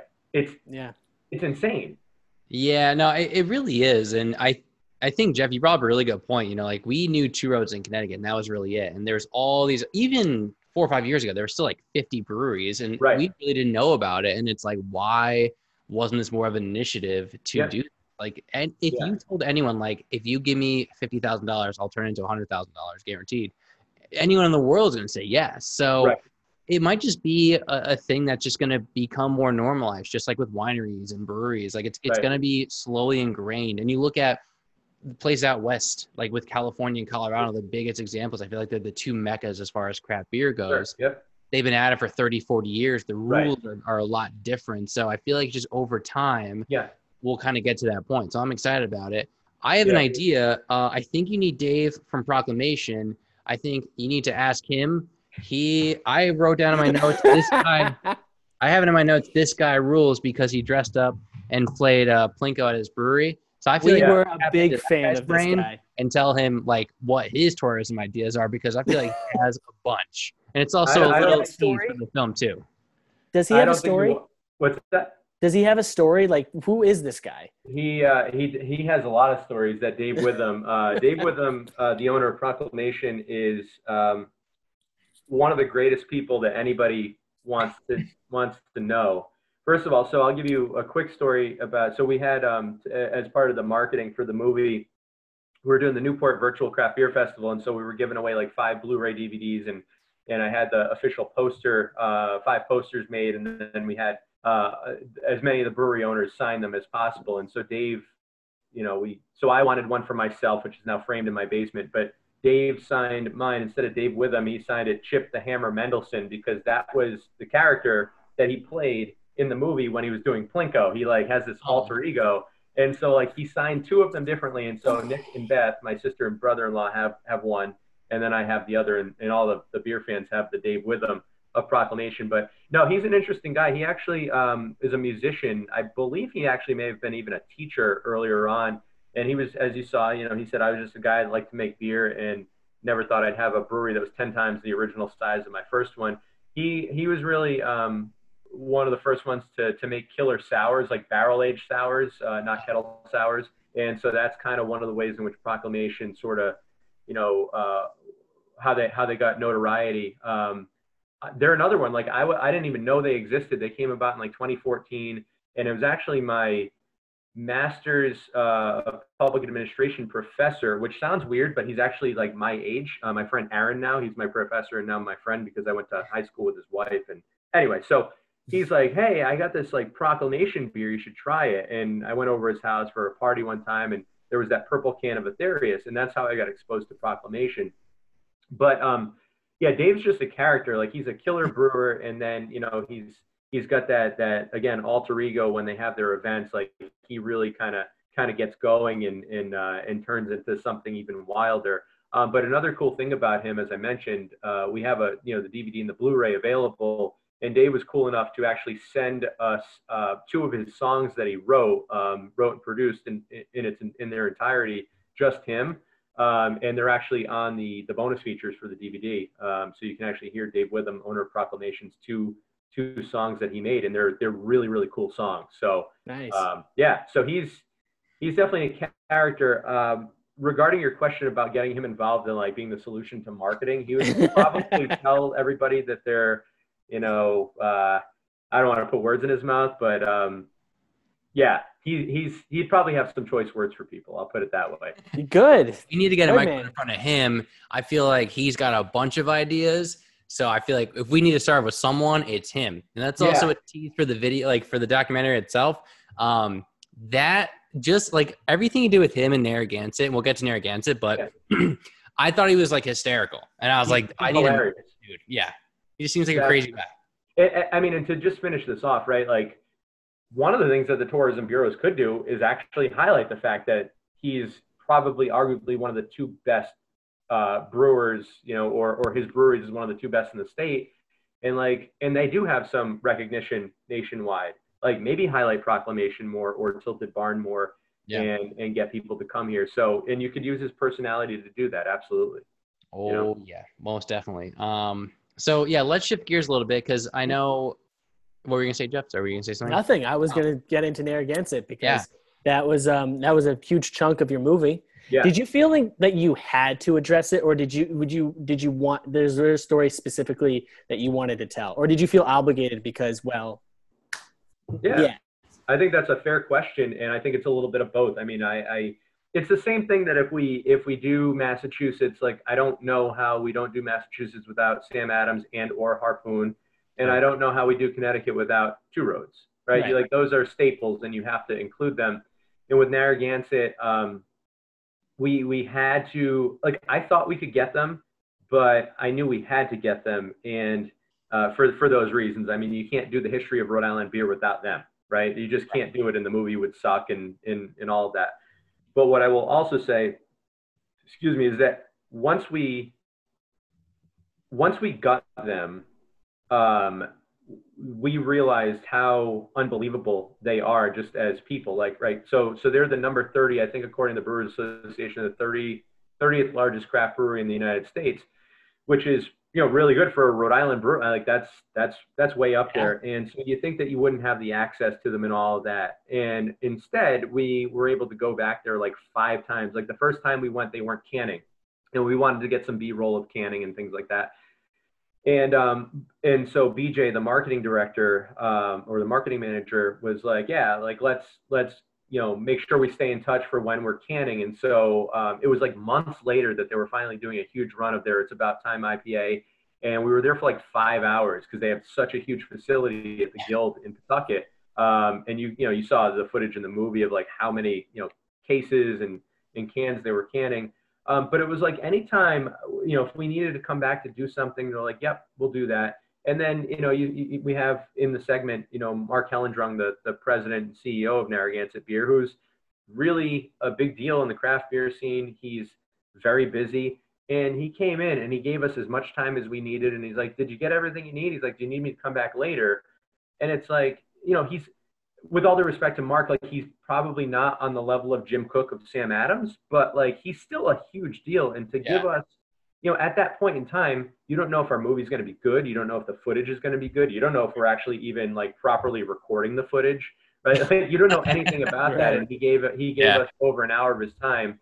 And um and they've again, I keep saying these guys have become great friends of ours. Like anytime I you know, even want like a poster signed, or I need some some beer for like, you know, we did some screenings before we, we had the national distribution. Gansett was always like, "What do you need? What do you need? What do you need?" And so we have that, but then we also have the story of Dr. Seuss and Jaws and the Red Sox. And like, if we didn't have them, the movie would just would, would just not be worth doing. Right? Yeah, that was really interesting, and I, I you um you mentioned Doctors and Jaws, and I wrote that down. I was like, yeah, that's very like it. These two crazy connections. I like you never really put yeah. two and two together until they talk about it. I was like, holy shit! I was like, yeah, Narragansett's huge, and it's. I feel like everyone talks about it, especially in the summertime, because you have the Del Shandy, like the lemonade and the watermelon, which are very underrated. I feel like not a lot of people talk about those. I think the watermelon's still one of my favorite like shandies. Yeah it's it's been like that staple for so long. Even before we got into this, like I knew about Narragansett, but now that we are more familiar with it, it's like you understand like how big of a deal a place like that is, and just how it's survived this long and has yeah. still been as big of a deal as it was 50, 60, 100 years ago plus. Yeah.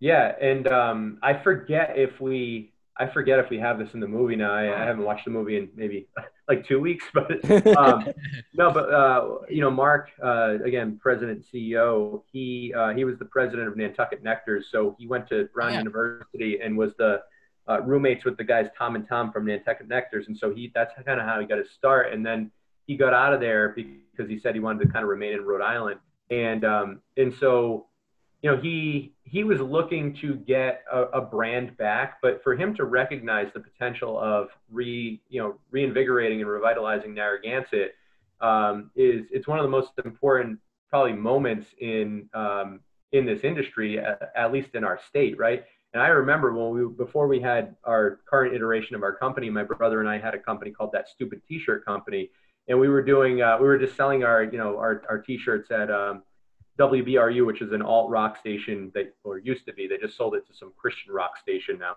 But anyway, um, we, w- we would be selling our shirts with these things. And I remember this is like back in 2009, where like you had the gigantic Gansett clam, like, like mascot, and they were just giving away like tall boys and giving away tall boys. There was like $2 tall boys. And, and they went through this whole kind of marketing um, experiment to see what, like, how do we market Gansett? And they went back to the original, which was Hi Neighbor, right? And that's to this day, like they just went back to what worked. And I think they just nailed it with the comeback, you know. And now they're opening up their new brewery uh, right on the waterfront in Providence. Um, it should be opening within the next month or two. That's awesome. Um, and they just they hit all the right notes with everything. And, and but but most importantly, they're the most down to earth guys you could possibly imagine. And uh, and I'm really proud of them. Like I mean, the, the, you know the brewery in Cranston closed in 1983, and at one point they had 65% market share in New England, and then they were down to nothing and for them to become what they've become once again is is remarkable and it's something I think our state should be really proud of. And the same thing for you know you guys have the equivalent of two roads and, and so right. on. Like yeah. we need to embrace the and I think Rhode Island does embrace Gansett, but I think we need to really be proud of of all of these entrepreneurs and, and the things that they're doing for our state. Oh yeah, and I mean the beer is really good too. I feel like you get to a certain level, especially with craft beer Mm-hmm. it's so polarizing because people have opinions about everything. People right. say Treehouse is the greatest beer in the world. Some people say it's the worst. People just like to be contradictory if they want to sure. be. Wait, whoa, whoa, whoa, whoa, whoa, whoa, whoa, whoa, whoa, whoa. Who's saying it's the worst? Who are these people? Uh, trust me, I spend too much time online. You eventually get to those people who say like, "Oh, Julius is overrated," and it was better when it was made in Monson, and uh, like you get to people who just want to neg everything into the earth. I'm telling you, it's it's there. Okay, just trust me. Anyway, fine. but like Narragansett is a good example. Like I yeah. had fresh catch for the first time like recently, and I was like, wow, this is actually People pretty like yeah, like fresh catch is actually really good. And you always overlook it because you're like, well, it's Narragansett and they're big, and like no one's ever gonna say like Narragansett, like people might not say it, shouldn't say absolute, but like people are like, oh, Narragansett is my favorite. I feel like with craft beer, they want some like little hole in the wall, yes. like brewery that three people know. They're like, that's my favorite. And everyone's like, what is that? And like everyone turns their head. But with a big brewery like that, with like a Two Roads, I think is the best example. And with the Narragansett, it's like they're big for a reason. It's like right. they're they're they've been around for this long. It's not by accident. It's like especially right. Now, the past ten years, where there's so much variety and there's a brewery almost on every corner. It's like you either have to be good or you're not going to last. And COVID, right. you said it was a great example with like something like that has ended, unfortunately, a lot of breweries that have made yep. great beer. But, you know, all those things, if you're invincible to all those things, it's not by accident. So I just yeah, wanted to yeah, I think. I love them. Yeah, no, I think you guys, you guys both are, are nailing some really, really critical points from house parties to like just the, you know, the, the staying power of, of Gansett. Like, you know, and I'll, like so you, you, mentioned the Dells, and you know they've done a really good job with kind of that um, that that Rhode Island historical branding as well. And I'll, I'll throw in another uh, their Autocrat Coffee Milk Stout, which uh, again in the bonus footage, BJ, the marketing director, takes us through the brewery, um, through the facility, and, and, talks about how they're about to release the, the Autocrat, which I think is actually I think they release it in the fall, so it might be coming up again. And um, so he gave us like a six pack of it and I know I'm not a big stout guy, by the way. Like I'm more of a stout guy than I used to be, but I'm still not huge with it. That is an awesome, awesome beer, and I would encourage people to to have it. And you know, to your to your point regarding like fresh catch, um, you're right. Like Gansett is completely underrated because you can sort of get it anywhere. But right. then you, you, but then you compare it to to things that you can't get everywhere, and just because you can't get them everywhere, they're cooler or they're better. And no, actually, Gansett's better than a lot of them, you know, and and and um, and so it's you know it's interesting to hear you say that not being from Rhode Island that like you know Gansett is a respected brand elsewhere because they absolutely deserve it. You know they've done they've done the right things. You know, and they're and they're also evolving too. By the way, you know they're they're doing some more small batch stuff and um and and it's really awesome. Like they they get it. They know what they have to do to to to make it you know fresh and and, and alive and all of that. Yeah, and and then uh, I know we're going to take a quick break right after this, but uh, one last thought. But um, yeah, it is interesting, and I've always kept my eye on those bigger brands. It's like how are they still, especially with craft beer. Um, you look at the biggest one, like Sierra Nevada, is the extreme yep. example, and you look at the Narragansetts and the Two Roads and all these like big producing companies, and it's like how are they still staying relevant? Like how are they continuing to make a product? That a lot of people want and are able to right. meet demands and all of that. And I feel like a lot of these breweries through whether it's Rhode Island, Connecticut, Massachusetts, they're taking their local example of that and they're trying to replicate it as best as they can, whether it's style, whether it's their marketing, like anything like that. You're seeing a lot of that start to happen. So going mm-hmm. back to what I said initially, that kind of competition and that sort of like pushing that top person to continue to reach higher, I think is only going to get better. And I think is going to move a lot of these other aspects forward when it comes to New England craft beer like that. So yeah, yeah. Um, and I'll say one more thing before the break, in yeah. that um, you know with the oversaturation and all that stuff, um, you know I, I I do actually I just forgot what the hell I was about to say. oh my god, I will talk about the oversaturation when I remember what the hell I was about to, to say. Uh, oh my my mind just completely went blank. Holy shit. Oh okay. God. You know what? It was, that, it was a that, really good point too. So, you know what? Then we'll just take our break here, and then maybe yeah. we'll come back to you for when we come oh back. God, That's perfect. so Dave's gonna pick up. He's gonna find his. He's gonna find his brain. We're gonna take a break. We're gonna come back. We're, we're gonna wrap up this interview and uh, have a little bit of fun as well. So we'll be right back.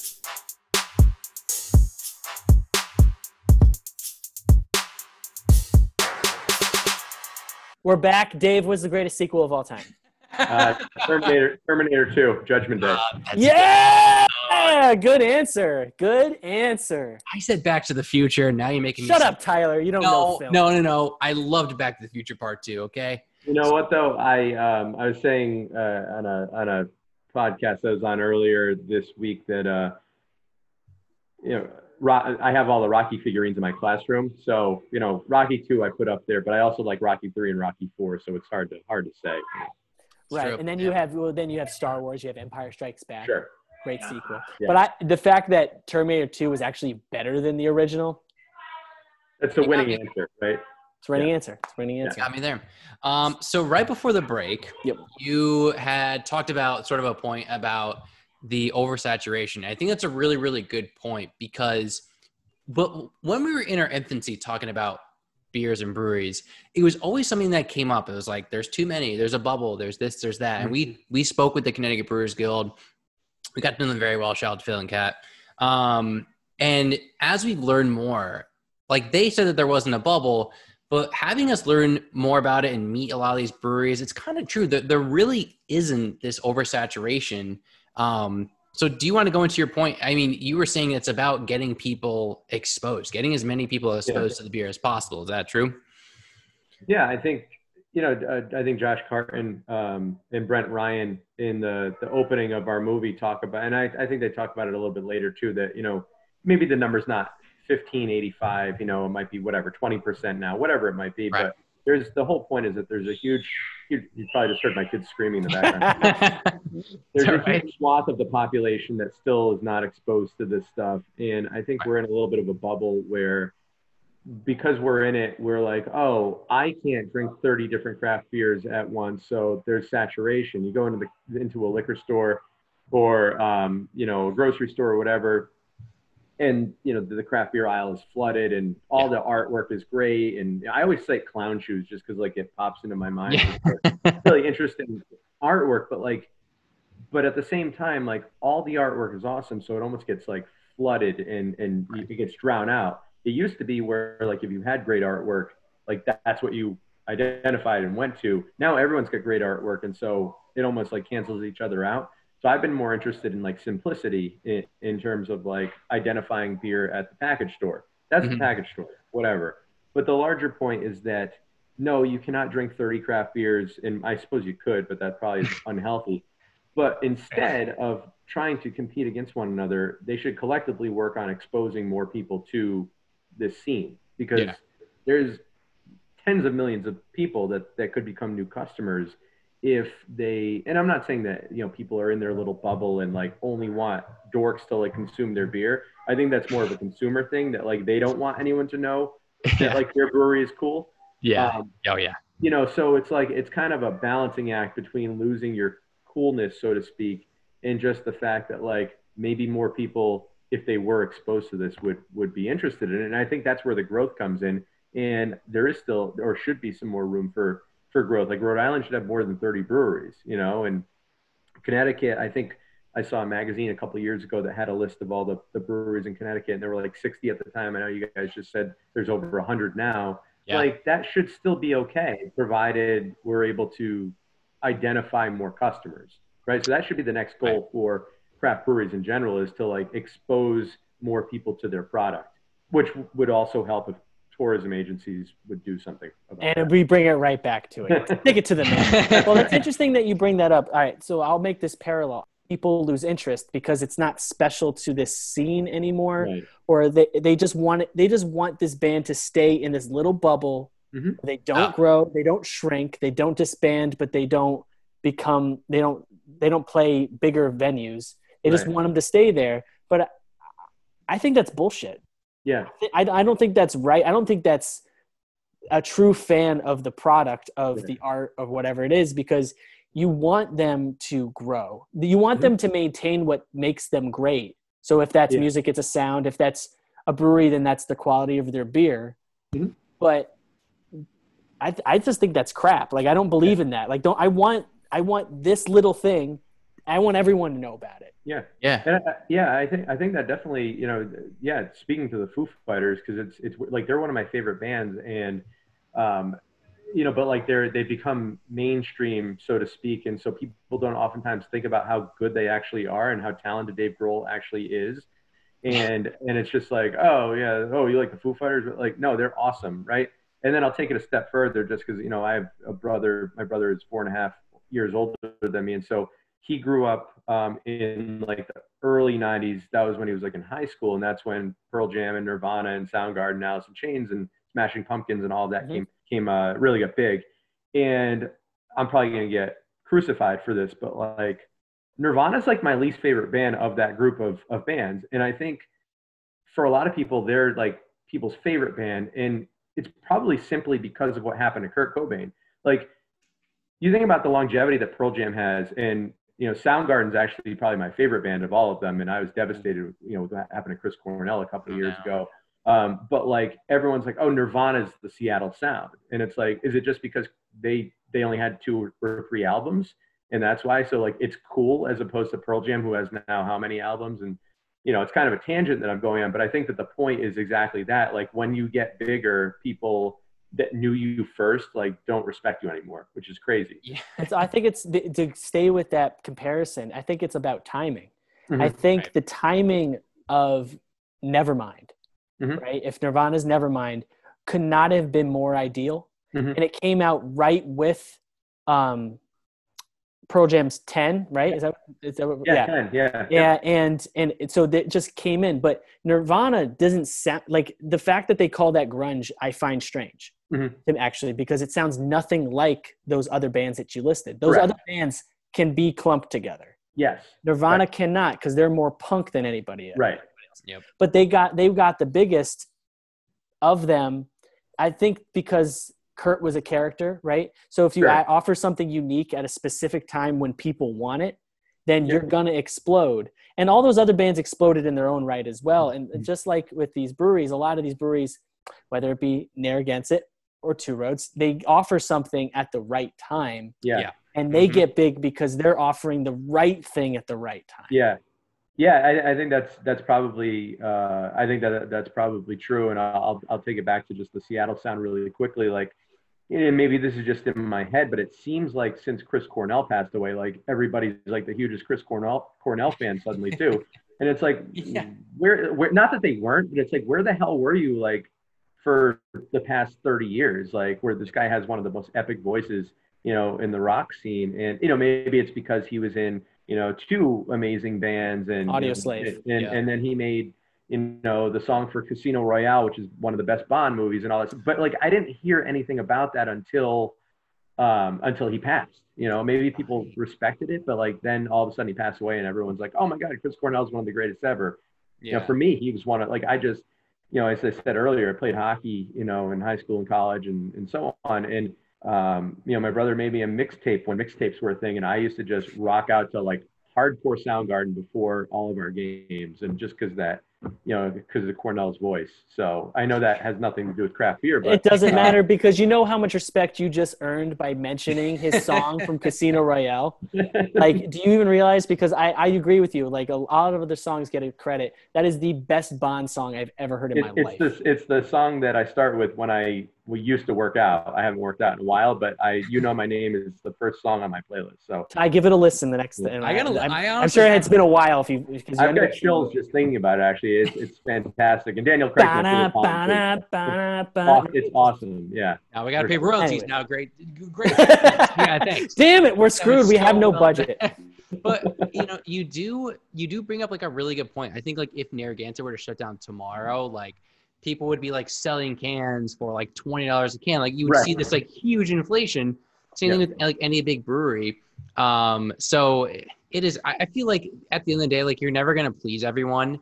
Yeah. Everyone's yeah. always gonna want to find this like brewery that it's actually just two people who just homebrew and that's like their favorite brewery. Like it's still it's just like with music, it's a mm-hmm. perfect thing. Like Same thing. Music, it's things where like people consume and have very yeah. strong opinions about. It's any sensory. It's like whether it's music or but it's, it's not it's not just consuming.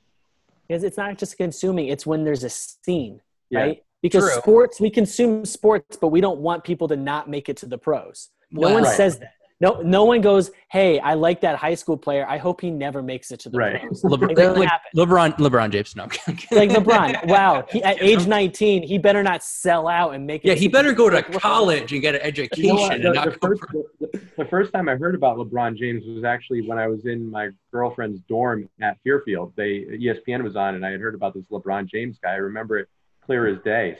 So yeah. there's another Connecticut. But nobody says that about sports and people consume sport. It's when yeah. there's a scene that people are True. a part of, and that's what beer, this craft beer scene is. We have a Connecticut one, yep. we have a Rhode Island one. You have the all around us, and people want to maintain that hominess or the the that exclusivity sometimes. Yeah. But that's not yeah. good for your the breweries that they claim to love. By by the way, that that's what happened with Proclamation. So Proclamation used to be where Shaidzon is, which is, as I said earlier, a mile from my house right now. And you saw in the movie, you know, they moved to their new facility, and um, for a while they had they had a struggle because people were like, "Oh, it's not cool anymore." Like they're still like probably again a top two brewery in the state, but people didn't want to go there anymore because it was too easy to get their beer now. How insipid is that? Right? It's it's selfish so to me. It's a little selfish too. Here's a great example, and I, we always go back to Two Roads, but it's the it's the greatest like kind of comparison, I guess, to like Narragansett and all these big breweries. Probably four years ago, five years ago, Two Roads came out with this beer called Two Juicy. I believe it's in Rhode Island. They they're okay. in most distribution. Um, it it was right when the New England IPA was peaking. It was like yeah. peak. Everyone was like, "What is this new style of IPA?"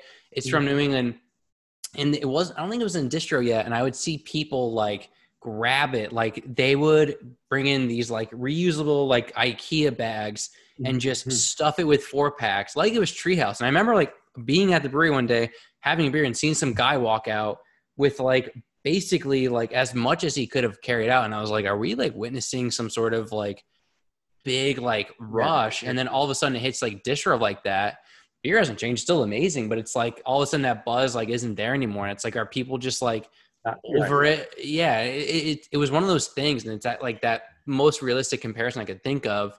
Um, but yeah, I, I don't know if it's people yeah. are, are, always searching for the newest thing, or I yeah. I couldn't even. They want. I think they want to be first. Yeah, they want to be like first to knowing about something. yeah. Know? And, um, I, I think it's it's as simple as that but I think I think people get over that, and then you sort of go back to what you actually do like when when you're not worried what other people think about it anymore. You know, so um, yeah. And you get to you get to watch these breweries go from maybe they were a home brew yep. to a small brewery to something bigger. Yeah. And, and you see these people, the owners and the brewmasters, be successful.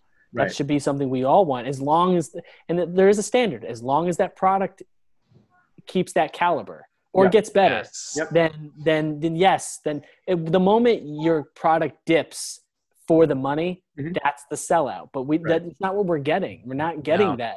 Right. We're no, getting great product. Agree. Yeah, no, I totally totally agree with that. I think the one the example that always stands out with that is Ballast Point. I feel like Ballast Point maybe like 2012, 2013 was like the IPA, like the grapefruit yeah. sculpin it was it's my yeah. it was my fiance's like favorite beers, like this grapefruit IPA. Oh my god, it's great, this and that. All of a sudden they like sold out for like a billion dollars and the owners yeah. just like fired like a, like 300 people and it was just like this downward just like collapse yeah. and, they, and they got resold right for like like uh, a, a percentage point of what they sold for? Is that the brewery that got double sold or something?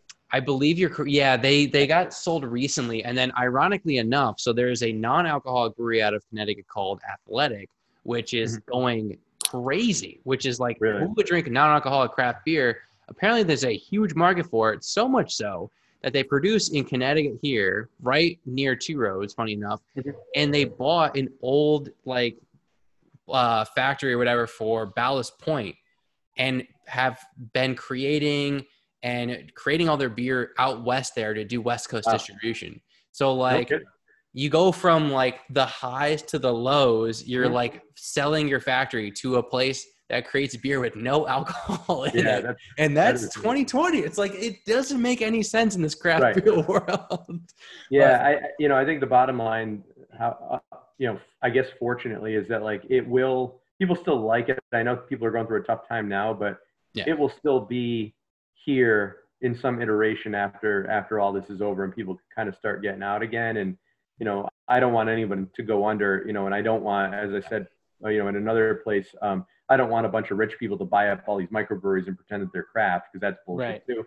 Yeah. But I I you know, I do know that something will exist when we're, you know, past this this horrendous time in, in our in our history. So Actually, that it perfectly transitioned to a question I've been holding on to for like an hour, which was we were talking about sequels, and you said maybe Yeah. that you make another one. yeah, And I know you said you just maybe explore other states, maybe come to Connecticut. Mhm. Do you see yourself doing a sequel for Rhode Island? And does that sequel kind of center itself around what's happening right now? At, when we when we rise from the ashes of this of Mhm. the COVID pandemic, we come out the other side, things open up, whenever that is. Where do you see your a sequel to that coming? Do you see yourself covering that or something another aspect to all this? yeah, I think that's a really that's a good question. In that, um, I think for what we're doing right now, you know, the the the goal was kind of like learning the space, learning an overview of the scene in our own state. Um, and I think probably from a from a, a consumer or fan standpoint, um, I think right now our movie is is fine for our state, right? I don't think people need another Rhode Island movie, um, at least not yet. I think that probably the next thing would be to, because like I said, I think part of this is wanting to expose not just myself to to new scenes, but but other people um, that I think would also want to learn about that. So I think we are definitely looking at um, another state, and you know, I can I can say this uh, with you guys that we're definitely looking at like there will the next one will be a New England state. It's not going to be some midwestern state. It's going to be a New England state. We're just trying to you know work on what what one it will be and and um, and figure out what the timeline is for that. So, but luckily we have you know again we have the agency, we have distribution, so it's a lot easier for this one than than than the next one than the first one I should say. So so actually, it's funny enough. This interview is actually our, our audition to get into the Connecticut version. So I hope we put in a good impression with you, and you can relay that information to your agent. So uh, if, If- you if- feel like it, you know, like it's up to you. Okay. No, honestly, I, I know we have to go, but I will say that um, you know I think one of the things that we do want to do, you know, regardless of which uh, which state we cover next, is I think we do want more. You know, I'll call you guys influencers, if you will. Like we want more. We want more non. Not that we don't want brewers and brewery owners, but we want people that are also fans and, and people that are part of the industry in Yeah. different capacities. And so I, I absolutely would love to have you guys on um, if we end up going to Connecticut. There. I mean, that's that's it. I mean, that's that's. I feel like we've hit the peak, Jeff. We can end this. All podcast. right, Okay. now that we've Real- achieved real- fame, let's Real Ryan Reynolds would be peak. I'm I'm fake Ryan Reynolds. So That's that's true. no, but now that Um, we've reached this level of fame, this is where we sell our product diminish completely. that's right. And we take we take all the people that have grown with us and we give them the middle finger and move on. fire him. Yeah. Yep. Uh, I, I am a uh, I'm a Democrat, and I was I was telling someone the other day I was a I was a Bernie Sanders guy in 2016, and, and not so much in 2020, but I'm still along those lines, and Mm-hmm. and just the fact that I just jokingly said fire everyone, I feel like a piece of shit. So that didn't feel right, did it? didn't feel right at all. So I'm going to shift gears completely, just completely, because as you said, you're a t- you're a teacher, high school teacher. Yeah, that's right.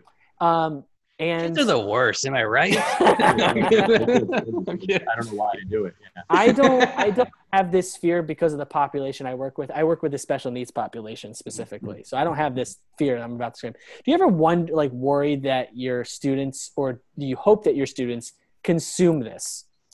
Watch it. Or be like, hey, teach. I watched your movie. Yeah, I um, yeah, I mean, I'm I'm not um, know, and I teach at a Catholic school actually. It's the school, it's the high school that I went to as a student, so I'm very comfortable there and all of that. Um, they know I've made this movie. Um, they, I actually emailed one of my students from that I just had this past year because her parents are huge craft beer fans. So I was like, hey Mia, did you know my movie's out on Amazon now? And she's like, oh my God, we're gonna, you know, my parents and I are gonna watch it. And she watched it and she emailed me and all of that. And like, and then I had some of my AP government kids who turned 18 and not that this matters because it's still underage, but they're like, oh yeah, I drink craft beer all the time. And I'm like, what? But- Citizen arrest. Report Yeah. to the police. Yeah, But criminal. like, I'm, not, I'm not like I have a life outside of teaching and I do things the right way and I'm not like telling them to drink this beer.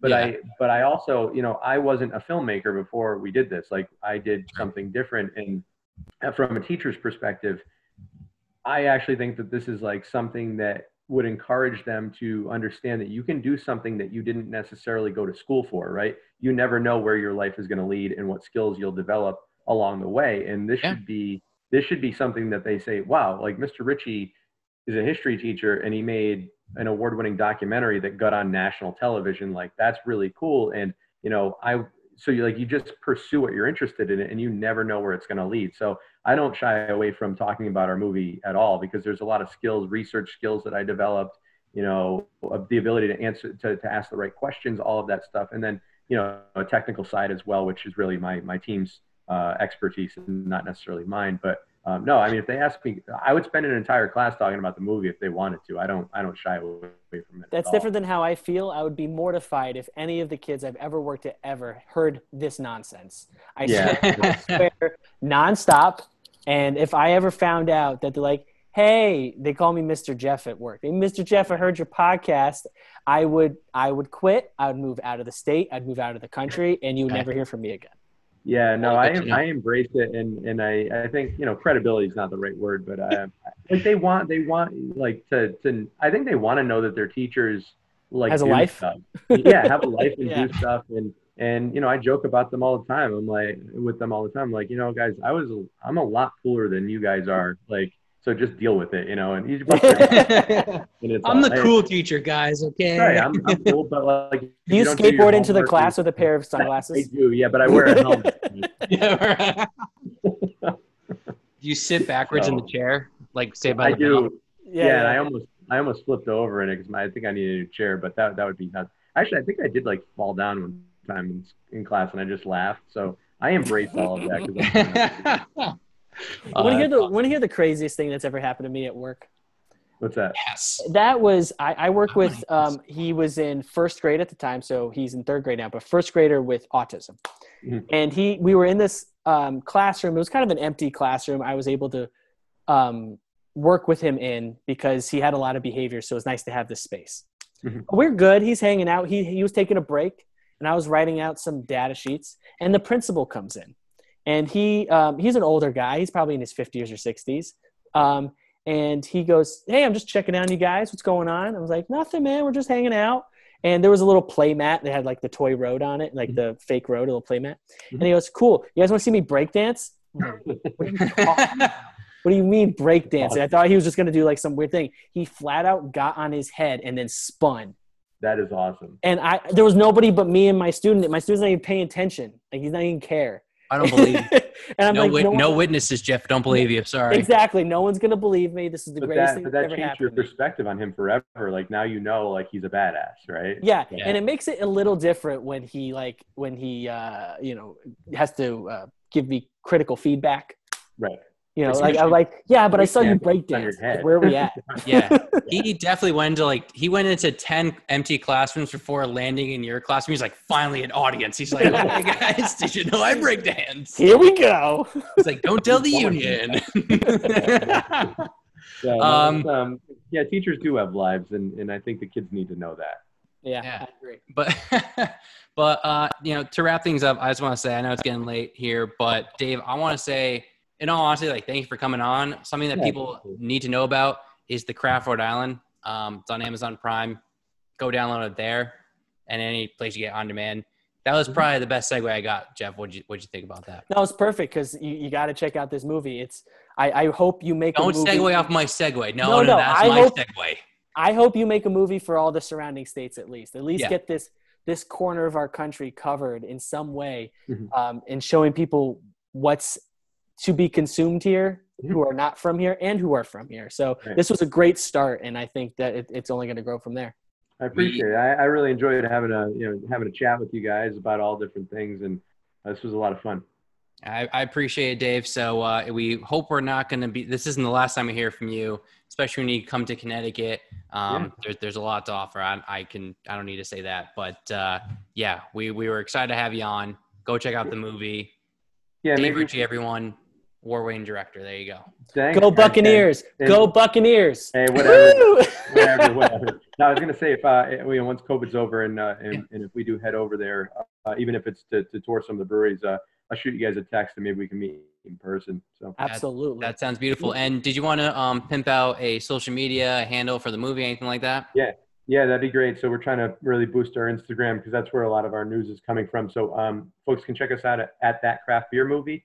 Once again, that's at that craft beer movie on Instagram. And, um, uh, and yeah, like I said, you know, uh, mainly we're sending people to Amazon Prime to, to check out the movie uh, if they want to watch it. So, uh, and again, on, on Instagram, we'll, uh, that's where all of our, our breaking news will be. So we're we'll, gonna, we'll put that in the description of the episode on yep. podcast services. We're going to definitely awesome. do that. So awesome, Dave. Thanks so much. And uh, if you guys listening, we'll see you guys in the next episode.